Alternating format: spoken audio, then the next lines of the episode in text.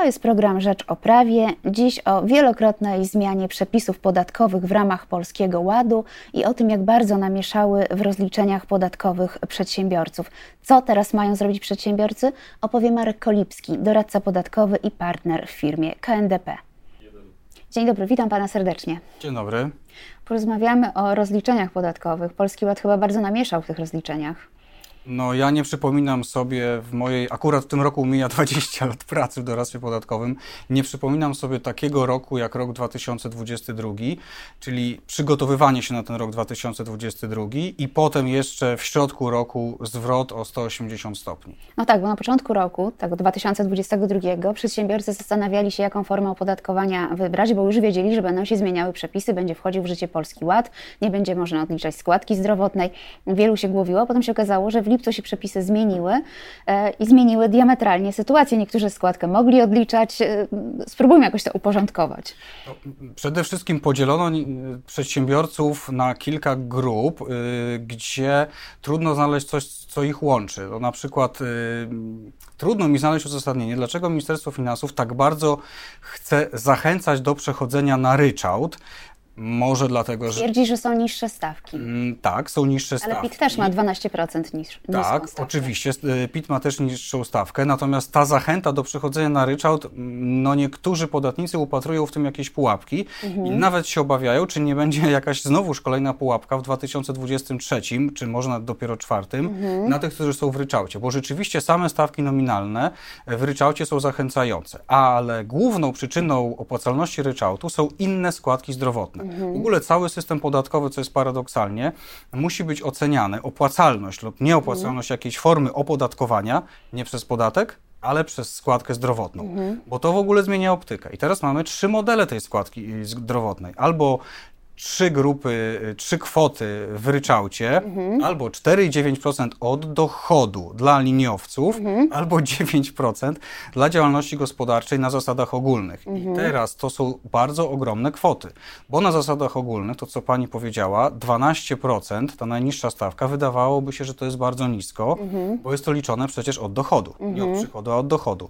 Ale musimy dodać do tego 9% składki zdrowotnej. To jest mhm. niemalże drugie tyle. To mamy 21 nominacji nominalnie. Ale mamy z drugiej strony kwotę wolną. Natomiast y, w przypadku podatku liniowego mamy 4,9 y, mhm. składkę zdrowotną bez kwoty wolnej, y, no i nie możemy skorzystać z bardzo wielu ulg w mhm. przypadku podatku liniowego. W ryczałcie z kolei mamy niż stawki, brak możliwości odliczania kosztu, ale jednocześnie jest niska ta składka zdrowotna. No najczęściej mhm. jest to 539 zł w ryczałcie. No tak, ale w ryczałcie musimy wziąć pod uwagę, że są e, e, limity przychodów i są trzy różne kwoty składki. Więc jeśli przeskoczymy z jednego progu do drugiego, to się może okazać, że będziemy składkę dopłacać i to wcale nie będą wtedy małe kwoty wielu podatników będzie musiało tą składkę dopłacić, to już można y, doradzać mhm. y, trzymanie rezerwy na maj, bo to w maju będzie roczne rozliczenie składek zdrowotnych i na pewno wielu czeka e, tutaj niemiła niespodzianka chociaż jeszcze mogą zmienić również sposób rozliczenia całego dochodu za rok 2022, co też ma wpływ na składki zdrowotne. No i właśnie o zmianie sposobu rozliczenia chciałam z Panem porozmawiać, bo możemy zmienić sposób rozliczania za 2022 rok, ale możemy też zdecydować o tym, że chcemy inaczej rozliczać się w 2023 roku. Tylko, że chyba najpierw musimy zdecydować o 2023, a potem o 2022. No to właśnie jest chyba kolejna niesprawiedliwość w tym ładzie 2.0, mimo że on rzeczywiście dużo dobrych rzeczy wniósł, no to mhm. tutaj stawiamy podatników przed y, obowiązkiem dokonania wyboru najpierw w przód, a potem dajemy im prawo do dokonania wyboru wstecz. Y, co tak naprawdę w praktyce będzie oznaczało, na przykład dla nas doradców podatkowych i również i, i, dla Państwa gazety, że tak naprawdę to najpierw będziemy wszystkim podatnikom, czytelnikom mhm. musieli doradzić, już do końca, do 20 lutego, również o roku tym 2022, żeby, bo policz, policzenie kosztów przychodów, mm. składki zdrowotnej i podatku będzie takie samo. W związku z czym y, moglibyśmy się obudzić jak to się mówi nieładnie, z ręką w nocniku. Jeśli byśmy tylko robili wyliczenie na rok mhm. 2-3, dokonując wyboru y, w lutym 2023, y, a potem y, odpoczniemy po feriach i zabierzemy się za rozliczenie roku 2-2. Mhm. Więc tak naprawdę ten wybór moim zdaniem jest pozorny i wprowadzać może znowuż w pułapkę podatników, mhm. bo i tak trzeba będzie policzyć opłacalność danej formy opodatkowania za rok 2-3 i za rok 2-2 najlepiej przed 20 lutego. Wtedy mhm. podejmiemy naprawdę świadomą i mądrą decyzję, czyli tak naprawdę o 2,5 miesiąca wcześniej, niż wynika to z przepisów. Mhm. I to jest mhm. też no, zadanie dla nas wszystkich, którzy mamy do czynienia z podatnikami, żeby im to uświadomić. To powiedzmy jeszcze, bo mówimy tutaj o różnych datach, żeby nasi widzowie e, dokładnie wiedzieli. Do 20 lutego co robimy?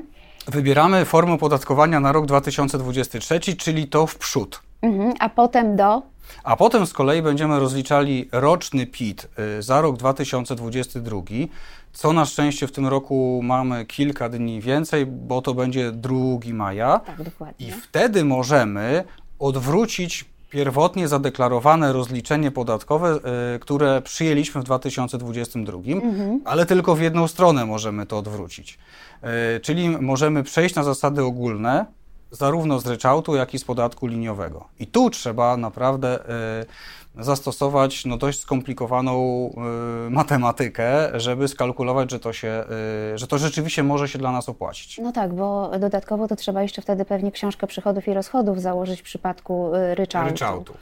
Czyli mogliśmy y, trochę po macoszemu patrzeć na koszty, no z wyjątkiem tam, gdzie był VAT, no to i tak y, mhm. faktury były ewidencjonowane i VAT był odliczany, natomiast no nie wszystkie koszty nie, nie VAT-owe, nie fakturowe y, uwzględniliśmy. Mhm. No to jest jedna rzecz, więc musimy sobie policzyć dochód y, w książce przychodów i rozchodów, y, którego wcześniej nie musieliśmy liczyć, no i potem musimy znowuż policzyć składkę zdrowotną, która mhm. wynosi 9%. Przypomnijmy, to jest bardzo dużo. 9% tak, dochodów. Jest, mało. jest bardzo dużo na tle składki zdrowotnej w ryczałcie. Mhm. No więc wtedy to dodamy do siebie, no ale wtedy musimy sobie jeszcze przypomnieć o licznych ulgach i zwolnieniach, mhm. które mamy na zasadach ogólnych, a w ryczałcie ich nie było. Mhm. Choćby przywrócona w Nowym Ładzie 2.0 możliwość wspólnego rozliczenia z małżonkiem. Mhm. A to się może okazać, że będziemy mieli dużo lepsze rozliczenie niż w ryczałcie. Jeżeli tak. na przykład drugi małżonek nie pracuje w ogóle, no to wtedy mamy 240 tysięcy do opodatkowania według stawki 12%. Mhm.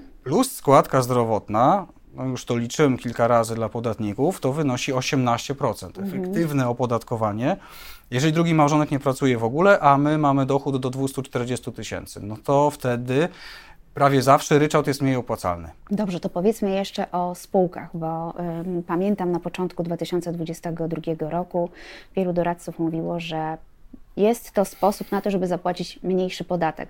Mówimy teraz o y, prowadzących jednoosobową działalność gospodarczą, żeby, żeby jednak decydowali się na zmiany. Tak, dla osób, które prowadzą działalność jednoosobową, yy, bardzo istotne jest to, że te osoby godzą się na osobistą odpowiedzialność za zobowiązania. Czyli spółka nie będzie im służyła do tego, aby tą mm, odpowiedzialność ograniczyć, czyli oddzielić y, majątek prywatny od y, biznesu. I jeżeli ktoś ma tą świadomość, y, to na pewno bardzo opłacalną formą byłaby spółka komandytowa, której ten nasz jednoosobowy przedsiębiorca byłby komplementariuszem. Mhm. Czyli jego sytuacja, jeśli chodzi o odpowiedzialność za długi, y, nie uległaby zasadniczej zmianie. Troszeczkę by się poprawiła, ale w razie problemów w spółce on i tak by osobiście odpowiadał wobec mhm. wierzycieli. Też to jest dobre dla jego kontrahentów, bo jego kontrahenci bardzo szybko zrozumieją, że spółka nie jest po to zakładana, żeby ich na przykład oszukać albo mhm. ograniczyć odpowiedzialność względem kontrahentów. Mhm. Więc kontrahenci na pewno się na to zgodzą. A jaki ma to skutek dla tegoż y, przedsiębiorcy? No wtedy on jest opodatkowany, dochód z tej działalności jest opodatkowany podatkiem CIT mhm. i najczęściej y, ci przedsiębiorcy, o których rozmawiamy, y, no to byłaby tam stawka 9%, E, podatku dochodowego od osób mhm. prawnych e, od dochodów. No to jest bardzo nisko. A wracając do składki zdrowotnej, bo tak jak już powiedziałem na początku, cały system podatkowy mhm. jest dzisiaj oceniany przez pryzmat składki zdrowotnej, czyli czegoś, tak co się porobiło. No tak właśnie, to jest duży paradoks. Od niej wszystko zależy, od składki zdrowotnej. Więc składka zdrowotna dla komplementariuszy i w ogóle dla wspólników spółek jednoosobowych, również i dla komplementariuszy, jest ryczałtowa, prawie taka sama jak w ryczałcie, mm. tylko że ona jest stała. Teraz jest to 539 zł, a w nowym roku chyba to będzie około 620 zł mm. miesięcznie, składka zdrowotna, a ZUS jest taki sam jak w jednoosobowej działalności gospodarczej, czyli w nowym roku około 1400 zł. Mm. Czyli 2000 zł taki przedsiębiorca będzie płacił i składki zdrowotnej i ZUS-u, mm. stała kwota co miesiąc, jeśli przeniesie swoją działalność do spółki komandytowej, która jest mhm. komplementariuszem. A ta spółka będzie płaciła 9% CIT-u podatku dochodowego od osób prawnych. No i to jest ta czwarta opcja właśnie dostępna. Jest się nad czym zastanawiać. Tak, jest się nad czym zastanawiać. Na szczęście na to nie mamy terminu sztywnego, mhm. Bo jeżeli ktoś. Yy, Chciałam właśnie o to zapytać. Wybierze, Ile mamy czasu? Yy, mamy czas bezterminowo. To mhm. jest moim zdaniem taka opcja ratunkowa dla tych, którzy by mieli pecha i dwa razy by wybrali źle. Mhm. Czyli źle by wybrali 20 lutego, źle to skalkulowali, a następnie nie naprawili tego wystarczająco od 2 maja, jeśli mhm. chodzi o to wsteczne rozliczenie. To zawsze możemy w dowolnym momencie roku E, zmienić e, nasz sposób prowadzenia biznesu z jednoosobowej działalności mhm. gospodarczej na spółkę komandytową. I wtedy to spółka komandytowa płaci e, CIT, podatek dochodowy, a my przestajemy go płacić no, od ostatniego miesiąca, kiedy działalność była jeszcze w jednoosobowej działalności, mhm. a przeszła na spółkę komandytową. Więc to jest chyba ostatnie koło ratunkowe dla tych przedsiębiorców, którzy dokonali złych wyborów i mhm. mają za mało czasu, żeby czekać na luty 2024. To ostatnie pytanie. A taka zmiana nie wzbudzi podejrzeń urzędników? Yy, mogłaby, yy, teoretycznie możemy tak powiedzieć, natomiast yy, ciekawe jest to, że w wielu wypowiedziach wiceministra finansów i poprzedniego, i obecnego, ta forma opodatkowania, szczególnie poprzedni wiceminister finansów w tym celował, była przez niego może nie powiem, że rekomendowana, ale nigdy nie zapomniał powiedzieć, że taka forma jest. Mhm. Że jeżeli przedsiębiorca nie boi się odpowiedzialności osobistej za długi, to może prowadzić działalność gospodarczą w formie spółki y, prawa handlowego, w szczególności jako komplementariusz spółce komandytowej. Mhm. Y, no i to jest bardzo ważne, że to nie jest jakaś luka w prawie y, wykryta niedawno przez doradców podatkowych, tylko ten model jest od bardzo dawna to, że y, komplementariusz w spółce komandytowej jest jednokrotnie opodatkowany, ale odpowiada za długi. No, tak czy inaczej, przedsiębiorcom nie ma czego zazdrościć, doradcom podatkowym, czyli panu y, również nie zazdroszczę. Dziś serdecznie dziękuję za rozmowę. Moim gościem był Marek Kolipski, doradca podatkowy i partner w firmie KNDP. Dziękuję.